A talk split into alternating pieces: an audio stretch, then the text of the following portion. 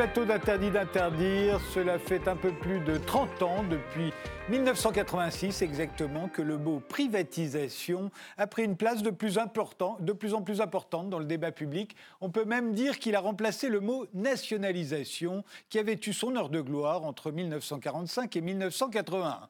Mais depuis la crise du Covid, le retour de l'État interventionniste, le retour de l'État-providence est salué comme une revanche et comme une résurrection. Enfin, pas pour tout le monde. Il y a aussi ceux qui voient dans l'étatisme le véritable mal français. Alors faut-il tout privatiser ou plus rien. Pour en débattre, nous avons invité Laurent Mauduit, qui est journaliste, cofondateur de Mediapart. Bonjour Laurent Mauduit, vous publiez aujourd'hui à la découverte Prédation, une histoire des privatisations des biens publics, privatisation qui serait le résultat du néolibéralisme, mais aussi de l'affairisme, et provoquerait depuis plus de 30 ans la destruction de l'État social et la marchandisation généralisée. Euh, pourquoi c'est le bon moment euh, d'après vous, de lancer ce débat, euh, Laurent c'est le bon moment tout le temps, euh, euh, tant il y a de menaces qui pèsent sur les biens publics. Je vous en donne juste une illustration. Vous avez vu sans doute que le 15 août, le 15 août comme par hasard, au creux des vacances, qu'un décret a été pris par le gouvernement, paru au journal officiel, qui étend à certains tronçons de route nationale la privatisation des autoroutes. Voilà, menace constante et donc vigilance constante. Alors Jean-Philippe euh, Feldman, vous êtes professeur agrégé de droit, vous êtes avocat à la Cour de Paris et vous enseignez à Sciences Po et vous publiez chez Odile Jacob Exception française, l'histoire d'une société bloquée de l'ancien régime à Emmanuel Macron euh, avec une préface de Mathieu Laine. Euh, pour vous, au contraire, la France n'a jamais été libérale, néolibérale encore moins, c'est l'étatisme qui règne depuis des siècles. Les Français préfèrent l'autorité à la liberté, ils sont égalitaristes et envieux, dites-vous, champion des prélèvements obligatoires et de l'interventionnisme d'État, rétif au libre-échange et à la mondialisation. Et c'est ça qui en fait, d'après vous, une société bloquée. Euh, pourquoi c'est le bon moment euh, de lancer ce débat, de poser ces questions-là, Jean-Philippe Feldman? Bonsoir. Bien, écoutez, je serai d'accord avec mon contradicteur. Je crois que c'est un débat intemporel, donc je, ne suis pas sûr que la période actuelle soit une période plus euh, adapté euh, qu'il y a quelques mois ou quelques années. Alors, on a, on a, tout de même vu fleurir, et c'est Laurent Mauduit euh, qui le remarque dans son livre, un slogan qu'on a vu fleurir au moment de la, la, la, bataille contre la réforme des retraites, mais qu'on a repris aussi au moment des, des grèves dans les hôpitaux publics, c'est quand tout sera privé, on sera privé de tout. Euh, ce slogan, on va le, retrouver ici. Il est, juste derrière moi. Derrière moi. J'ai du mal à parler aujourd'hui. Pourquoi est-ce que, à votre avis, Laurent Mauduit, euh, euh, c'est un, vous avez dit, c'est un, une prise de conscience, ce slogan? Oui, c'est une prise de conscience parce qu'en en fait, on a vécu deux grandes étapes dans les privatisations. Il y a d'abord eu les privatisations des grands groupes industriels et, et financiers, des banques. Hein, c'est essentiellement de 1986 et tout au long des années 90. Et donc, euh, à, cette époque-là, le débat est assez circonscrit au milieu politique. Il y a des débats un peu publics sur le prix des privatisations. Vous vous souvenez, est-ce qu'on brade ou pas les bijoux de famille Mais voilà, ce n'est pas un débat qui est très populaire.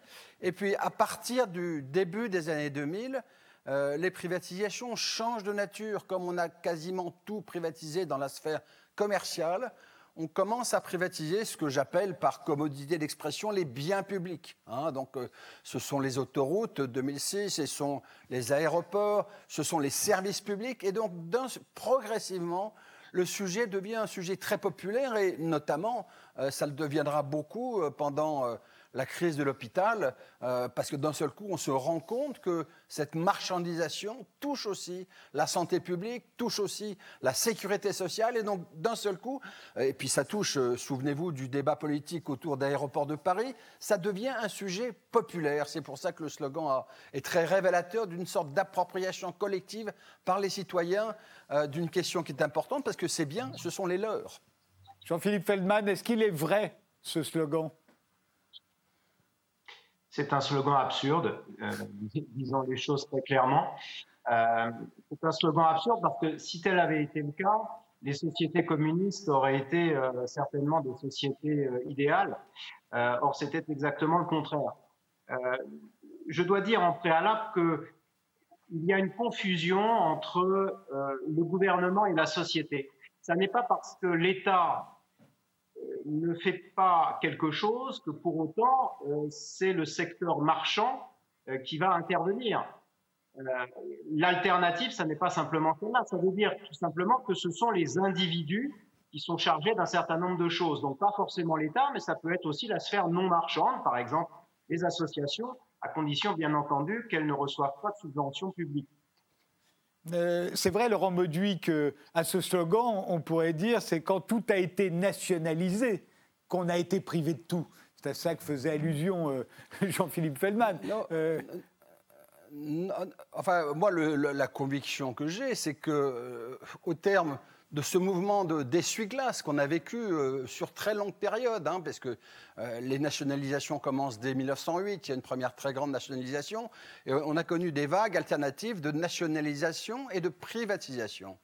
Et j'ai le sentiment qu'au bout de plus d'un siècle de ce mouvement, euh, il y a de la part des citoyens une frustration. C'est que le sentiment dominant, c'est que bah, la propriété publique, souvent, c'est aussi mal comporté que la propriété privée. Euh, je rejoindrai peut-être mon contradicteur sur ce point. Euh, L'État actionnaire, le capitalisme d'État, dans un univers qui est très financiarisé, se comporte aussi mal. Prenons juste un exemple à titre d'illustration. Euh, Renault, dont l'actionnaire principal reste encore l'État avec 15%, euh, bah, c'est dans cet univers totalement financiarisé, se comporte très mal avec euh, un patron, par exemple, l'ancien Carlos Ghosn, qui avait 15 millions d'euros de rémunération avec celle de Nissan, et puis euh, des inégalités en bas de l'échelle sociale. pensez que chez Renault, euh, un ouvrier sur deux est en intérim. Donc c'est l'endroit où on a été le plus loin dans le système à l'anglo-saxonne, des working poor, des travailleurs pauvres, avec des inégalités formidables. Et donc euh, je pense qu'on a vécu très longtemps sur une fausse alternative. D'un côté l'État, de l'autre le marché. Hein. La gauche notamment a vécu sur cette idée. Et je trouve qu'au point où nous en sommes, il faut tirer un bilan des deux. Les privatisations, c'est un saccage. On prive les citoyens de biens qui sont les leurs. Et on est en train de saper l'État social et puis, mais par ailleurs, les nationalisations ont pour la plupart été un fiasco. On pourrait donner beaucoup d'autres exemples, euh, pitoyables, tristes, l'histoire de Péchiné qui se termine par une OPA. Euh, voilà. Et donc, je pense que le, débat maintenant, le débat pour l'avenir, c'est euh, bah, sortir de cette fausse alternative. Les privatisations, ça a été un saccage pour vous, euh, Jean-Philippe Feldman. Ça pourrait être un saccage parce que l'État est un mauvais gestionnaire ou un mauvais actionnaire, euh, et donc il vend, euh, il vend mal. ça pourrait être un saccage aussi parce que ceux qui l'ont racheté font moins bien que ne faisait l'État. Alors, à votre avis? Je, je, partage le point de vue de mon contradicteur. Je ne dis pas que les privatisations ont toujours été un grand succès. Euh, parce qu'effectivement, elles ont pu être malmenées et qu'elles ont pu être euh, menées euh, dans des intérêts privés plutôt que des intérêts qui auraient dû être les intérêts des individus en général. dans mon ouvrage notamment, je mets en cause, comme Monsieur Mauduit d'ailleurs, l'épisode assez triste euh, des privatisations sous Jacques Chirac euh, numéro 2 entre 1986 et 1988, euh, c'est-à-dire ce qu'on avait appelé les noyaux durs, selon une expression d'ailleurs assez, assez bête, si je peux bien le dire. donc les privatisations n'avaient pas été menées comme elles auraient dû l'être si les systèmes de liberté avaient pu être respectés. donc je ne suis pas favorable aux privatisations en général à partir du moment où elles sont menées. Euh, il y a privatisation et privatisation. Dans les pays du monde entier, il y a des privatisations qui sont de fausses privatisations, il y a des privatisations qui sont faites en faveur euh, de personnes qui sont privilégiées par les gouvernants en place. Euh, et c'est vrai que dans l'ouvrage de Monsieur Maudu, on voit relativement peu ce genre de choses, si ce n'est à la fin où il parle à juste titre de ce qu'on appelle le capitalisme de connivence. Euh, ça, ça n'est pas du libéralisme. Le libéralisme, c'est la liberté, c'est la liberté des individus. Ça n'est pas le fait d'aller privatiser euh, des services publics ou des entreprises pour favoriser des intérêts privés. Laurent Mauduit oui, non, parce qu'il faut rentrer dans le détail du sujet pour voir à quel point euh, les privatisations, même quand il n'y a pas de noyau dur, même quand il n'y a pas euh, de système de connivence entre les dirigeants politiques et les dirigeants des affaires, euh, spolie les intérêts des citoyens. Parlons clair, prenons un exemple, celui des autoroutes. Euh, vous avez vu qu'il y a un rapport du Sénat qui est paru il y a quelques jours, qui donne une expertise avec un chiffrage plus large que celui que je donne dans mon livre. Euh, et le chiffrage est très impressionnant. Il est celui-ci. Si le versement des dividendes aux actionnaires, les nouveaux actionnaires des groupes euh, d'autoroutes privatisés, se poursuivent jusqu'à la fin des concessions, c'est-à-dire 2035 ou 2036, au rythme où ils ont eu lieu depuis le début des privatisations, c'est-à-dire de 2006 à aujourd'hui, vous savez combien de dividendes les actionnaires, c'est-à-dire ceux de FH, de Vinci et quelques autres, vont se partager 70 milliards d'euros. Vous vous rendez compte? Donc, euh, il n'y a pas une question de pureté de gestion des privatisations. On spolie. Il y a eu. J'aime pas les termes populistes, donc euh, j'utilise des mots avec précaution. On a malgré tout fait un racket des automobilistes, des citoyens, pour organiser un immense transfert de revenus au profit de quelques actionnaires. Et donc, c'est euh, au cœur de l'idéologie ou de la croyance néolibérale. Pardon de le rappeler, la première grande vague de privatisation au monde, il faut le rappeler. Vous vous souvenez, Frédéric Tadé, où ça a lieu? C'est au Chili. Ah c'est au Chili, sous le Chili de Pinochet, que commencent les privatisations. Et donc, euh, euh, il y a une croyance, et derrière cette croyance, il y a en fait une spoliation des, citoyens. Alors, Jean-Philippe Feldman, peut-être un mot sur le Chili, parce que c'est vrai que c'est un argument qu'on utilise souvent. Ce serait l'école de Chicago qui aurait réformé le Chili sous la dictature de Pinochet et au fond donné le coup d'envoi de la vague de ce qu'on appellera ensuite le néolibéralisme qui atteint le Royaume-Uni euh, avec Margaret Thatcher et les États-Unis avec Ronald Reagan. Euh, je ne suis pas un défenseur euh, du Chili de Pinochet, euh, je suis un libéral, c'est-à-dire que je suis attaché à la liberté. donc je crois qu'il ne faut pas tout mêler. je ne suis pas un admirateur d'un dictateur chilien, pas plus d'ailleurs que je n'étais un admirateur du socialo-communisme chilien qui avait précédé Pinochet. Il ne faut pas l'oublier non plus. Euh, je voudrais qu'on soit précis parce que M. Mauduit utilise souvent le terme de néolibéral. Je n'ai rien à voir avec le néolibéralisme. Les libéraux n'ont rien à voir avec le néolibéralisme. Donc il faut être extrêmement précis dans l'utilisation des termes. Le libéralisme n'a rien à voir pour la simple et bonne raison que le néolibéralisme, c'est en fait un mouvement d'intervention de l'État qui a été inventé dans l'entre-deux-guerres. Donc ça n'a strictement aucun rapport avec ce dont on parle il y a toujours ce, problème euh, sur les termes libéral, ultralibéral, néolibéral. De toute façon, le mot libéral en France était très très mal vécu sur le plan économique. C'est très mal vu d'être libéral en France. Euh, Laurent Mauduit, et, et, ça peut faire rire, il faut bien le reconnaître, quand on qualifie le gouvernement euh, d'Emmanuel Macron ou de ses prédécesseurs d'ailleurs de libéral ou d'ultralibéral ou de néolibéral sachant que l'intervention de l'État est permanente. Oui, attendez, c'est compliqué parce qu'il euh, y a la sphère économique, il y a la politique économique et il y a par ailleurs la gestion par l'État. Euh, en France, il y a une, le, modèle du capitalisme français est assez singulier parce qu'il a connu des bouffées de libéralisme ou d'ultralibéralisme, mais dans une culture politique qui est une culture, euh, comment la dire, illibérale au sens où l'entend, euh, par exemple, euh, l'historien Pierre Rosanvallon. Nous sommes dans une monarchie républicaine avec une tradition de pouvoir qui fait que c'est plutôt une démocratie autoritaire. Et ceci est vrai sur très longue période. Du Second Empire aujourd'hui, on a eu une culture politique assez proche.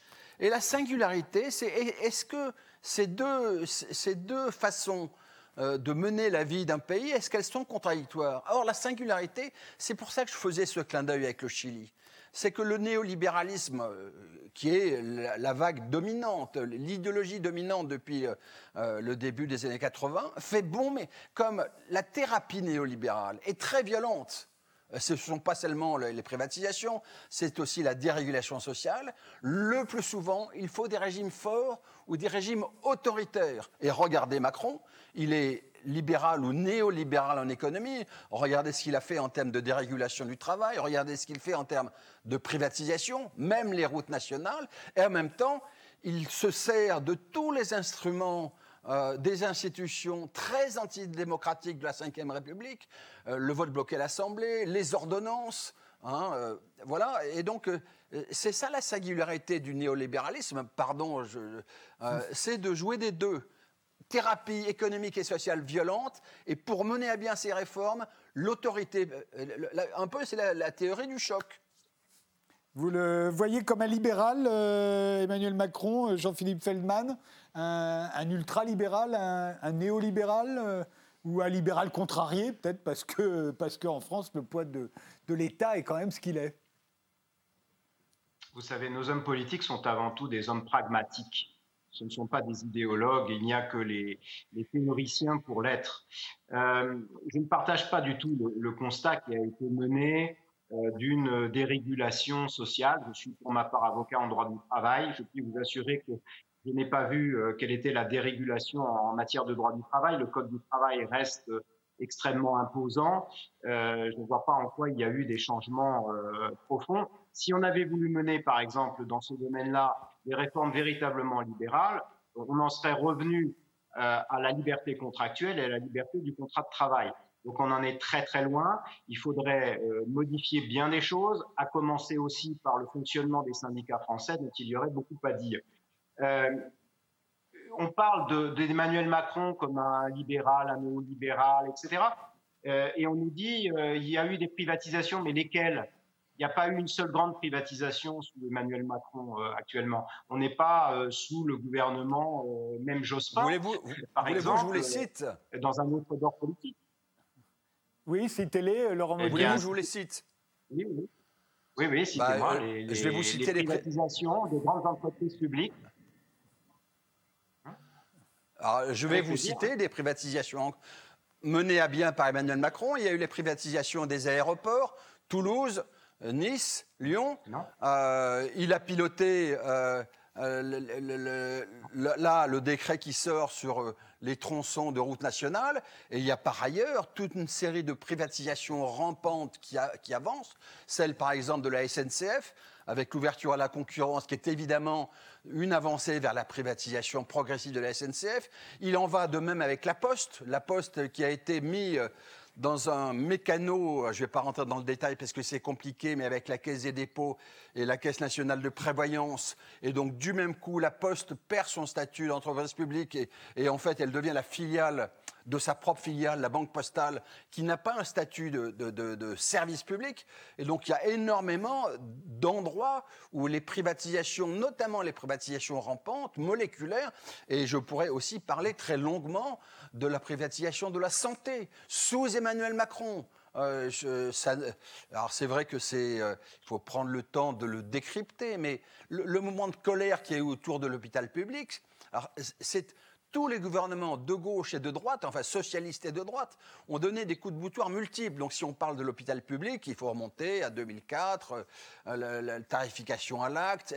Chacun a apporté sa pierre. Et, mais dans, dans ce mouvement-là, Emmanuel Macron a apporté les siennes et elles ont été nombreuses. Alors, réponse Jean-Philippe Feldman Vous n'avez pas l'air d'accord? Pas du tout, évidemment. Euh, là encore, il faut être extrêmement précis. On ne peut pas tout mêler. Et euh, malheureusement, M. Mauduit euh, a tendance à euh, tout mettre sous l'angle des privatisations, alors qu'il ne s'agit pas de privatisation. on nous parle donc de la SNCF, je savais pas que c'était une entreprise privatisée aujourd'hui. On nous parle de la Poste, vous ne savez pas que ça avait été privatisé. Une privatisation, c'est le fait de passer du secteur public au secteur privé. Or, il y a beaucoup de situations intermédiaires que M. Mauduit passe sous le coup de privatisation. En revanche, là où je partage son point de vue, c'est qu'effectivement, euh, il y a euh, ce qu'il appelle des privatisations rampantes, dans le sens où il y a une hypocrisie de la part d'un certain nombre de nos hommes politiques au fil des années, euh, qui aboutissent graduellement ou peuvent aboutir graduellement au bout de dizaines d'années à des privatisations. Donc vous avez un mouvement effectivement qui n'est pas un mouvement très honnête. cela dit, en l'état actuel des choses, on n'a pas eu de grande privatisation sous Emmanuel Macron. Encore une fois, on n'a pas eu de mouvement tel qu'on a pu en avoir sous Jacques Chirac ou sous Lionel Jospin. Alors justement, à propos de l'hôpital public, vous vous en avez parlé, Laurent Mauduit, depuis le, le confinement, euh, euh, les plans sociaux se multiplient, euh, mais aussi les, faillites de l'État, de, de des, entreprises, pardon, je vous dis n'importe quoi, les faillites des entreprises, et, et tout cela, à chaque fois, on demande à l'État de venir à la rescousse. est-ce, que, est-ce que vous pensez, Jean-Philippe Feldman, qu'il faut que l'État intervienne aujourd'hui?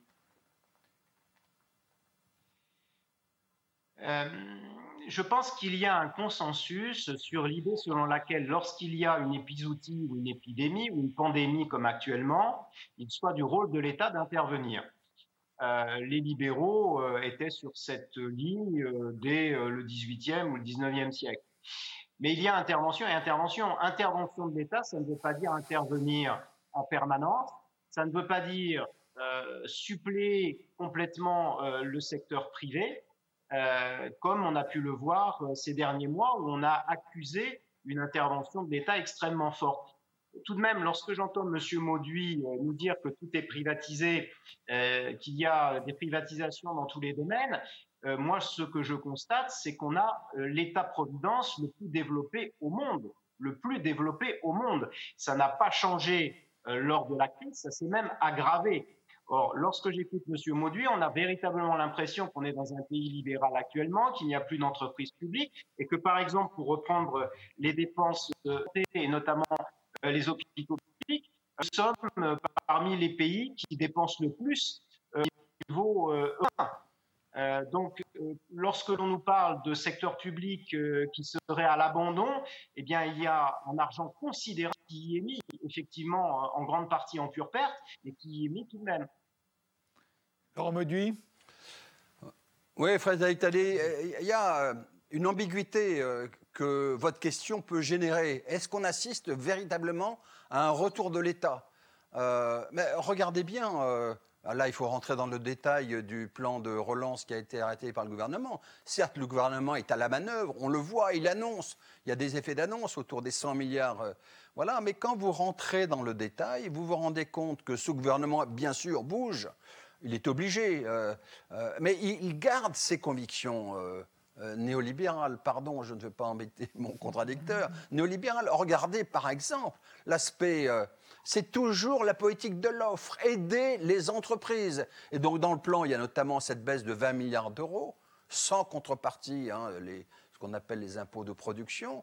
Et c'est assez saisissant tout de même, parce qu'on a vécu sous le quinquennat d'avant, pendant lequel Emmanuel Macron était déjà ministre de l'économie, les mêmes politiques. Ça a été le CICE, puis le pacte de responsabilité, donc plus de 40 milliards d'euros, offerts sans contrepartie, avec un bilan catastrophique. On l'a maintenant, euh, ça a été chiffré, euh, combien 100 euh, 000 emplois créés ou sauvegardés pour une somme absolument fabuleuse. Donc en fait, on a arrosé le sable.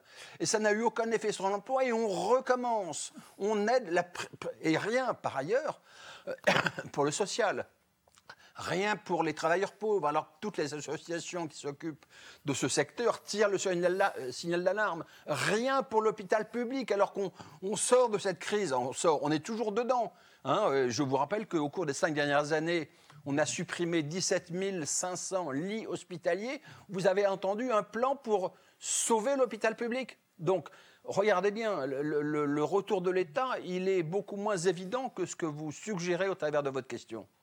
Euh, Jean-Philippe Feldman, c'est vrai que euh, on a fait beaucoup de ce qu'on appelle les cadeaux aux entreprises, euh, à la fois sous la présidence de François Hollande et depuis euh, la présidence d'Emmanuel Macron, et c'était le cas aussi sous la présidence de, Nicolas Sarkozy. si ça ne marche, alors le but à chaque fois est affiché, c'est d'augmenter les investissements, c'est toujours ce qu'on espère, que les entreprises investiront plus et qu'elles emploieront davantage de gens. si ça n'a pas l'air de marcher, c'est parce qu'on s'y prend mal ou parce que les, l'initiative privée, euh, malheureusement, n'obéit qu'à une seule règle, celle du profit. Et la règle du profit ne nécessite pas forcément euh, d'employer des gens répondre à votre question, je voudrais revenir sur la question du retour de l'État, parce que dans euh, votre présentation de l'émission, vous y avez fait référence et mon contradicteur vient d'y faire référence. Euh, je crois que nous sommes sur la même ligne, à savoir le fait qu'il n'y a pas de retour de l'État, mais pour des raisons totalement différentes. Mon contradicteur le regrette. Moi, je considère qu'il n'y a pas de retour de l'État. Je serais heureux qu'il y ait un retour de l'État. Pourquoi? Parce que ça voudrait dire qu'il aurait disparu. Or, l'État n'a jamais disparu en France. C'est un État qui est puissant, c'est un État qui est interventionniste, c'est l'État le plus interventionniste au monde. Voilà. Alors, je réponds à votre question. Attendez, je vous euh, interromps parce qu'on doit faire une pause juste là et je vous redonne la parole ah. juste après. Euh, on en a pas un instant et quand je faisais allusion au retour de l'État, c'était plus dans les souhaits. On souhaite le retour de l'État depuis la crise du Covid, qu'il y a effectivement un retour de l'État. On fait une pause et on y revient.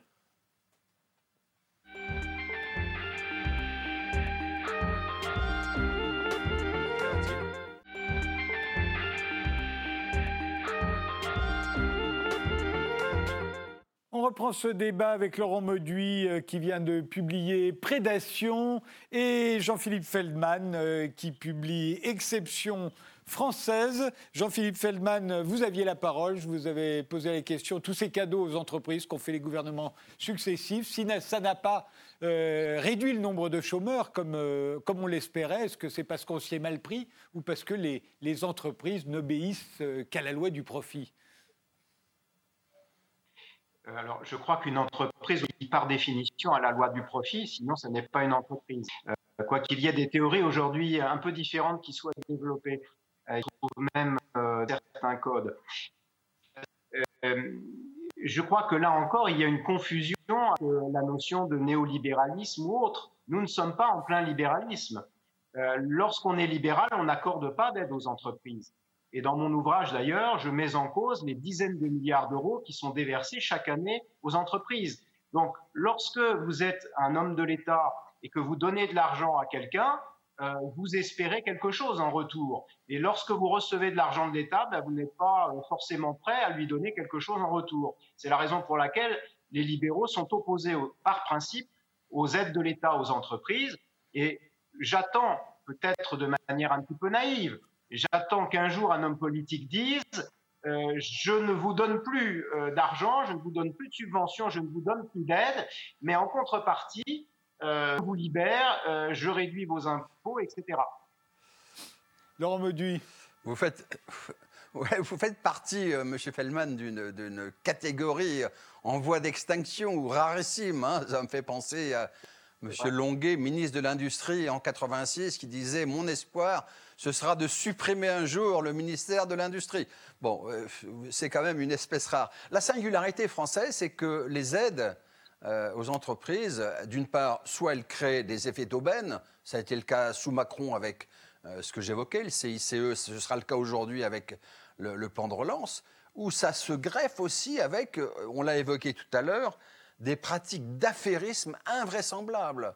vous savez que l'un des leviers publics pour aider à l'investissement des entreprises pour surmonter le choc, c'est euh, la Banque publique d'investissement, la BPI.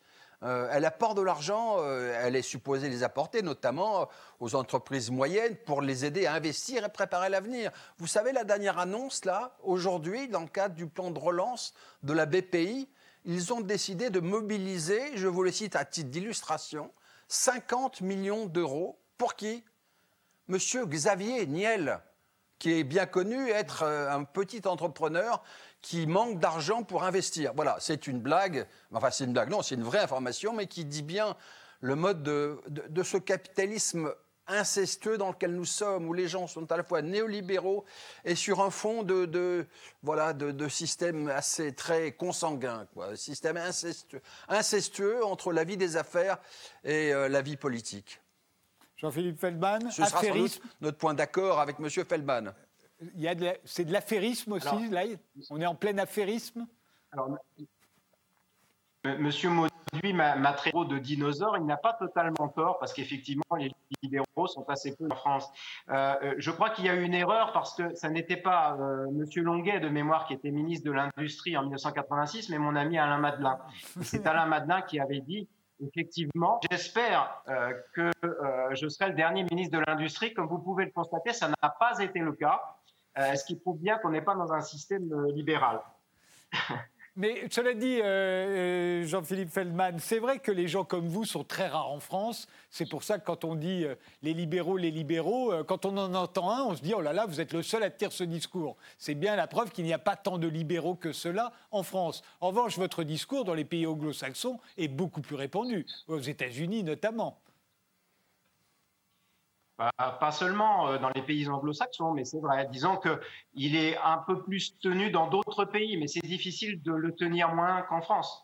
Voilà, en France, on n'est pas du tout comme ça, mais on l'est dans les pays anglo-saxons. Euh, le, néolibéralisme, le capitalisme, le libre-échange et la mondialisation, d'ailleurs, euh, euh, sont beaucoup tenus pour responsables de la crise du Covid et, de, des conséquences qu'ont pu avoir la pandémie. J'imagine que ça vous agace beaucoup, Jean-Philippe?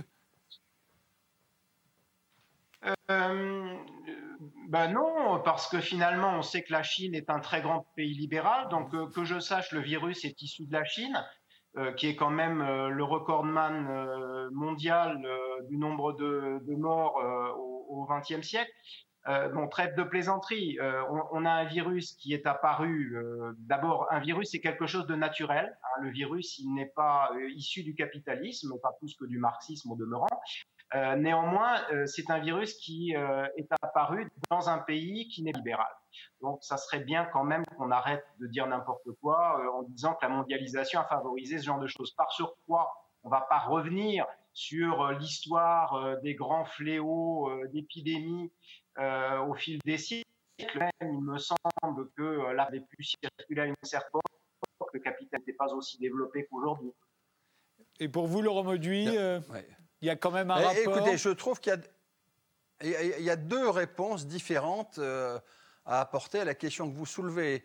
Euh, la première, c'est est-ce que la mondialisation, l'accélération des échanges l'a favorisé? Là, honnêtement, euh, je ne pense pas que la question soit assez documentée pour pouvoir l'assurer. Je relève d'une pratique du journalisme assez méticuleux et je n'aime pas dire ce que je ne peux pas prouver. En revanche, il y a une certitude c'est que le néolibéralisme a fait, a conduit à ce que la France baisse la garde et soit désarmée. Hein. Euh, euh, rappelez-vous, on vit tout de même dans un capitalisme, celui, euh, le capitalisme rénan, le capitalisme des Trente Glorieuses, où il n'y a pas d'OPA. Dans l'Europe continentale, il n'y a pas d'OPA. Et c'est vrai jusqu'à la fin des années 90, aussi bien en France qu'en Allemagne. Bon. Et d'un seul coup, l'accélération de la mondialisation le basculement euh, et de la France et de l'Allemagne d'un capitalisme dit rénan vers un capitalisme anglo-saxon fera, fera, aura pour conséquence le fait que d'un seul coup, les OPA vont arriver. Et dans ces OPA, euh, bah, ce sera toute une série de bijoux industriels dont la France disposait qui vont hop, être croqués. Alors j'ai cité tout à l'heure Péchinet, mais euh, regardez ce qui s'est passé dans l'industrie de la santé de la même façon. Et donc dans cette vaste réorganisation mondiale avec production dans les pays à bas coût euh, de main-d'œuvre et centres de recherche dans les pays euh, développés, c'est vrai que la France a perdu la maîtrise en matière industrielle sur les médicaments. C'est en Chine pour l'essentiel.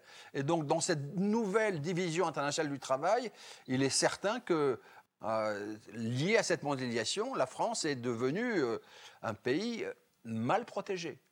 Est-ce qu'on ne pourrait pas ajouter, Jean-Philippe Feldman, que euh, au fond, euh, les... ce sont parmi les champions des privatisations et du libre-échange euh, les pays anglo-saxons, les États-Unis d'abord et le Royaume-Uni ensuite, qu'on a au fond les pays parmi ceux qui ont le moins bien résisté au Covid, ceux qui comptent le plus de morts par million d'habitants. je ne suis pas sûr que la France soit très bien placée. pas dans, tellement, mais un peu mieux. Et pour ce qui concerne oui, et pour ce qui concerne euh, la, baisse du produit intérieur brut, je crois qu'on est très très bien placé en la matière. Donc je crois qu'on a relativement peu de, leçons à donner aux, pays. Ce que je voudrais dire, c'est que sous la, sous la, Ve République, il y a eu des épidémies qui sont venues simplement et là c'est une conséquence de la mondialisation, entre guillemets, en tout cas de la mondialisation actuelle, euh, eh bien, on n'en parlait pas, mais il y a eu des dizaines de milliers, en France à répétition du fait de virus qui ont circulé dans la générale. Aujourd'hui, quand vous avez trois morts, vous avez euh, une journaliste qui apparaît et euh, effectivement un, problème qui est mis en tête de l'actualité.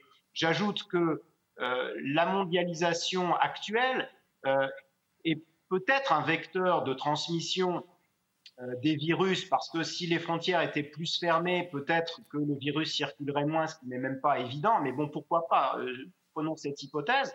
Mais ce qui est sûr, en tout cas, et on peut le constater, c'est que la mondialisation actuelle permet aussi la résolution des crises. Et on voit effectivement toute l'ingéniosité, euh, notamment des entreprises, même durant la crise, et même ailleurs, où les entreprises ont été primées par l'État. Laurent Meduy, oui, je, enfin, euh, je trouve qu'il y a des secteurs de la vie euh, sociale où l'on voit très bien les ravages auxquels conduit euh, à la fois la mondialisation et la marchandisation généralisée qui découle de cette forme de capitalisme financiarisé. prenez un exemple, et à mon avis, beaucoup de Français l'ont vécu, l'ont vécu de manière très très dramatique, qui est la dépendance. Euh, on, aurait, on serait resté dans la logique ancienne de la sécurité sociale. La dépendance aurait été le cinquième pilier de la sécurité sociale. Là, comme l'État a été défaillant et a laissé le marché avancer dans une logique euh, libérale, du coup, quels sont les grands acteurs de la dépendance? Bah, Le plus grand, je vous le dis, c'est euh, le groupe Corian, hein, c'est le géant européen des maisons de retraite médicalisées. Euh, vous savez combien gagne la PDG de Corian? C'est bien un indicateur de la privatisation rampante du secteur de la santé. Elle gagne 1 million d'euros. Elle gagne plus que certains des PDG du CAC 40. Et qu'a-t-elle voulu faire pendant la crise du Covid? Elle s'apprêtait à verser en dividendes à ses actionnaires de Corian 58 euh, millions d'euros de dividendes. Voilà, donc c'est un secteur où le capitalisme à l'anglo-saxonne a envahi, alors que euh, dans une logique d'État-providence, on aurait dû, à l'inverse, trouver des systèmes pour rester dans un système solidaire. Là, pour les vieux, on est sorti du système solidaire. Les vieux riches peuvent s'offrir une maison de retraite médicalisée. Les vieux pauvres relèvent de la débrouille et de l'entraide familiale. On est dans un système où le néolibéralisme fait des dégâts sociaux absolument dramatiques. Jean-Philippe euh, Feldman, il aurait fallu euh, faire pour les personnes âgées ce qu'on a fait pour la sécurité sociale, au fond, mutualiser deux, observations. D'abord, les dépenses en France, parce qu'on a l'impression qu'on ne dépense rien. Le public a la proportion congrue. 11,5 pour produit intérieur brut euh, pour ce qui concerne la France correspondent à des dépenses de santé. Encore une fois, on est au sommet européen avec euh, au niveau de l'Allemagne. Euh, il y a 200 euh, 000 fonctionnaires dans la fonction publique hospitalière. je crois qu'il faut arrêter de dire qu'on ne dépense pas énormément d'argent. Effectivement, c'est mal dépensé. Pour ce qui concerne la dépendance, il ne faut pas se plaindre. Ça fait des décennies qu'on a des mis en France. pour prendre l'expression de mon ami Mathieu Laine, un État nounou qui s'est substitué aux familles. Et aujourd'hui, on dit, ah, euh, ben, tout d'un coup, les, les familles n'exercent plus euh, leurs fonctions, l'État doit se substituer à, à elles, et finalement, l'État remplit mal ses fonctions. Et peut-être qu'il fallait faire les choses autrement, ne pas détruire la famille comme cela a été le cas, et laisser peut-être un petit peu plus d'argent aux individus pour qu'ils en fassent ce qu'ils souhaitent, plutôt que de, de le leur prendre, ensuite déverser un puissant fond qui s'appelle la sécurité sociale française. Euh, Laurent Mauduit, euh, oui ouais. Non, mais, bon, je, vais me permettre de moquer de vous. Je, trouve que vous êtes, monsieur, un, peu doctrinaire. Vous, vous affichez vos croyances. Euh, moi, je vous parle de choses très concrètes. pour les personnes âgées, est-ce qu'on reste dans un système solidaire ou est-ce qu'on passe dans un système individuel qui relève de l'assurance privée euh, et donc, euh, moi, ma conviction, et je peux le documenter, c'est que progressivement, de plus en plus, les logiques, euh, c'est la logique de la privatisation, on rentre dans un système d'accumulation personnelle. Alors c'est vrai pour la dépendance, c'est vrai tout autant pour la retraite. La dernière formule que l'on connaissait de la réforme des retraites qu'Emmanuel Macron voulait faire passer, qui est toujours d'actualité, puisque euh, le ministre des Finances a annoncé qu'il n'y avait pas renoncé, c'était, vous vous souvenez, euh, la possibilité pour les gros salaires, au-dessus schématiquement de 10 000 euros par mois, de pouvoir sortir d'un système solidaire pour pouvoir passer dans un système proche de la capitalisation. Donc en fait, le système qu'on nous annonçait était un système de retraite à point universel, universel sauf pour les riches. Donc voilà, c'est pour ça que je parle de marchandisation et de privatisation. C'est que dans tous les systèmes solidaires, on sent l'argent qui s'insinue et la logique du profit qui avance. Laurent Meduy, euh, euh, en ce qui me concerne, l'État me prend 50% de ce que je gagne en impôts sur le revenu et en prélèvement obligatoire. Et ensuite, il perçoit euh, un certain pourcentage de ce que je dépense grâce à la TVA. Ça fait quand même beaucoup d'argent. Euh, cet argent, oh je, n'ai pas le choix. Je veux dire par là que je n'ai pas le choix. C'est comme ça. Euh, il est logique que j'attende de la part de l'État au moins une certaine efficacité. Parce que sinon, moi qui suis pour la solidarité, je suis totalement pour la solidarité. Mais si ce que l'on me prend, ça n'est pas efficace, je vais finir, moi aussi, par me rebeller, me dire, ben, ce serait mieux si on privatisait tout. Est-ce que vous ne pensez pas que l'État, en France, a une grande responsabilité dans le fait que de plus en plus de gens, alors on va les accuser de séparatisme, je ne sais quoi d'autre, euh, je parle sur le plan économique, euh, au fond, euh, se fâchent de plus en plus avec la solidarité parce qu'il leur semble que ça n'est pas efficace. Oui, il y, a il y a des pays, euh, aux États-Unis par exemple, où on vous aurait pris beaucoup plus hein, au début des années 80 avec un impôt sur le revenu qui a atteint parfois 90% du revenu. Donc, euh, non, c'était sur la dernière tranche. Sur la dernière tranche, pas sur l'ensemble. Hein. bien sûr. Mais cela dit, la, singularité du système français, euh, c'est que ce que l'on vous prend, en grande partie, on vous le rend. Hein. et, donc, mais, euh, et donc, du coup, la conclusion que j'en tire, c'est pas du tout le, rôle de l'État. On est dans un système de salaire différé. Euh, euh, on vous prend un morceau de votre salaire et ça revient sous forme de prestation. La vraie question, la suivante, c'est qu'en fait, il y a eu progressivement une sorte d'étatisation. L'État s'est mêlé à l'origine de la sécurité sociale, notamment. Hein. Et donc, du coup, la vraie question, c'est pourquoi est-ce qu'en France, les nationalisations ont toujours pris une forme particulière qui était l'étatisation? C'est pour ça que je parle aussi de, prédation, c'est qu'on a enlevé les citoyens. Euh, prenez la sécurité sociale, si c'est un salaire différé, pourquoi sommes-nous sortis d'un système de démocratie sociale où c'était euh, ceux qui payaient les salaires, employeurs et employés, qui géraient cet argent? Euh, Et en fait, on se rend compte que partout, l'État a mis son nez, a cassé toute forme de démocratie sociale et a privé les citoyens du contrôle de leurs propres biens. Alors c'est très caricatural dans la sécurité sociale, mais vous pouvez étendre le raisonnement sur beaucoup d'autres secteurs. Jean-Philippe Feldman Oui, euh, écoutez, j'ai un contradicteur qui a beaucoup d'humour. J'étais un, J'étais un dinosaure tout à l'heure, je suis un doctrinaire maintenant. je ne vais pas le taquiner, mais bon, disons que je, ne cite pas. Euh, je, l'ai dit de temps en temps. sans méchanceté. Oui, oui, non, non, mais je vous taquine aussi. C'est un petit peu le, principe. Mais ce que je veux dire, c'est que je cite assez rarement Karl Marx ou Pierre Bourdieu avec faveur. Euh, alors, j'ai beaucoup aimé ce qu'a dit mon contradicteur lorsqu'il dit ce qu'on vous prend, on, vous le rend. Alors, euh, je vais vous taquiner. S'il s'agit de vous rendre ce qu'on vous a pris, c'était pas la peine de vous prendre à ce moment-là. Euh, moi, j'ai fortement l'impression. Ah, c'est la logique solidaire. À dire depuis Oui, c'est la solidarité forcée. Euh, mais ce que je veux dire par là, c'est que quand on vous prend, on rend, mais on vous rend entre les deux, il y a une personne qui vous a pris quelque chose qui s'appelle l'État. Et quand l'État prend, il faut que l'État fonctionne. Or, l'État est extrêmement lourd en France. Lorsque l'État vous a pris, en fait, il vous rend peu par définition derrière. Et ça, c'est un gros problème depuis bien longtemps. C'est le problème de l'interventionnisme français.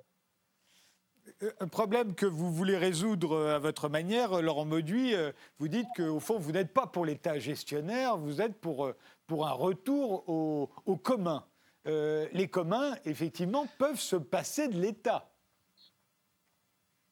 Oui, vous savez, il y a eu des, époques dans l'histoire, notamment au début de ce qu'on appelle le mouvement ouvrier, au début du 19e, euh, des formes de solidarité qui s'éloignaient de l'État ou euh, euh, des formes d'appropriation collective, des formes de solidarité, des sociétés d'entraide. Et donc, si vous vous promenez dans les premiers socialistes, Proudhon, Fourier, même jusqu'à Marx, pardon de le citer une fois, vous avez ces formes. Et les premiers socialistes n'étaient pas des partisans de l'État. Euh, il ne disait pas que l'ambition principale, c'était de prendre le pouvoir de l'État, c'était euh, de créer des sociétés. Et ça a été le cheminement. Regardez ce que, ce que, font, ce que fait la Commune de Paris. Elle crée des coopératives ouvrières. Donc y a le, débat à l'époque, la Commune de Paris, c'est pas l'État. C'est comment, comme, c'est un débat sur la propriété. Et je trouve que c'est un débat qui est formidable et que assez peu souvent on a euh, l'intelligence d'ouvrir ce débat de manière sereine. Est-ce qu'il n'y a pas des formes euh, est-ce qu'il ne faut pas aller au-delà de la propriété? Est-ce qu'il n'y a pas des inventions démocratiques à le faire? Pardon, je vais donner juste un exemple.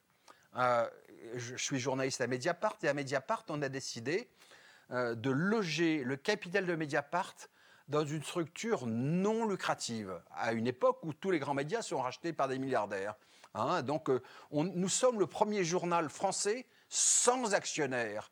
Est-ce qu'il n'y a pas dans d'autres secteurs des inventions du même type à faire pour renouveler euh, les formes de gestion collective des biens publics? Je dis ça parce que je pense que la presse devrait être un bien public. Et, quant à vous, euh, Jean-Philippe Feldman, euh, l'idéal, ce serait quoi alors? Écoutez, d'abord, les libéraux ne sont pas opposés euh, aux sociétés d'entraide euh, et autres telles qu'elles ont pu exister au 19e siècle. Je, ferai remarquer que euh, ce type de société a, disparu plus ou moins à cause justement de l'interventionnisme de l'État, notamment les sociétés de secours mutuels ont été littéralement tuées par l'interventionnisme sous le Second Empire, alors que c'était des sociétés, des associations en réalité, euh, qui se développait euh, remarquablement bien, notamment outre-Manche. Euh, mais l'État a voulu intervenir parce qu'il avait peur que ces associations de des ouvriers se transforment en, en nid de contestation sociale. alors, j'avoue que sur cette question des communs, je suis un petit peu perplexe parce que je trouve que c'est extrêmement flou. il y a une confusion entre communs euh, bien commun, public. Euh, tout ça euh, est très à la mode actuellement. la gestion collective des biens publics, j'ai du mal à comprendre ce que ça, ce que ça veut dire. En revanche, effectivement, il peut y avoir autre chose que de la marchandisation, entre guillemets, autre chose du secteur privé, je dirais, financier, commercial, qui s'intéresse à l'argent, puisse se développer. À partir du moment où l'État n'intervient pas et qu'il s'agit de libres initiatives privées, il n'y a euh, strictement aucune difficulté. Ça me paraît euh, même une très bonne chose. Mais en revanche, il faut effectivement la liberté et pas de l'argent public derrière.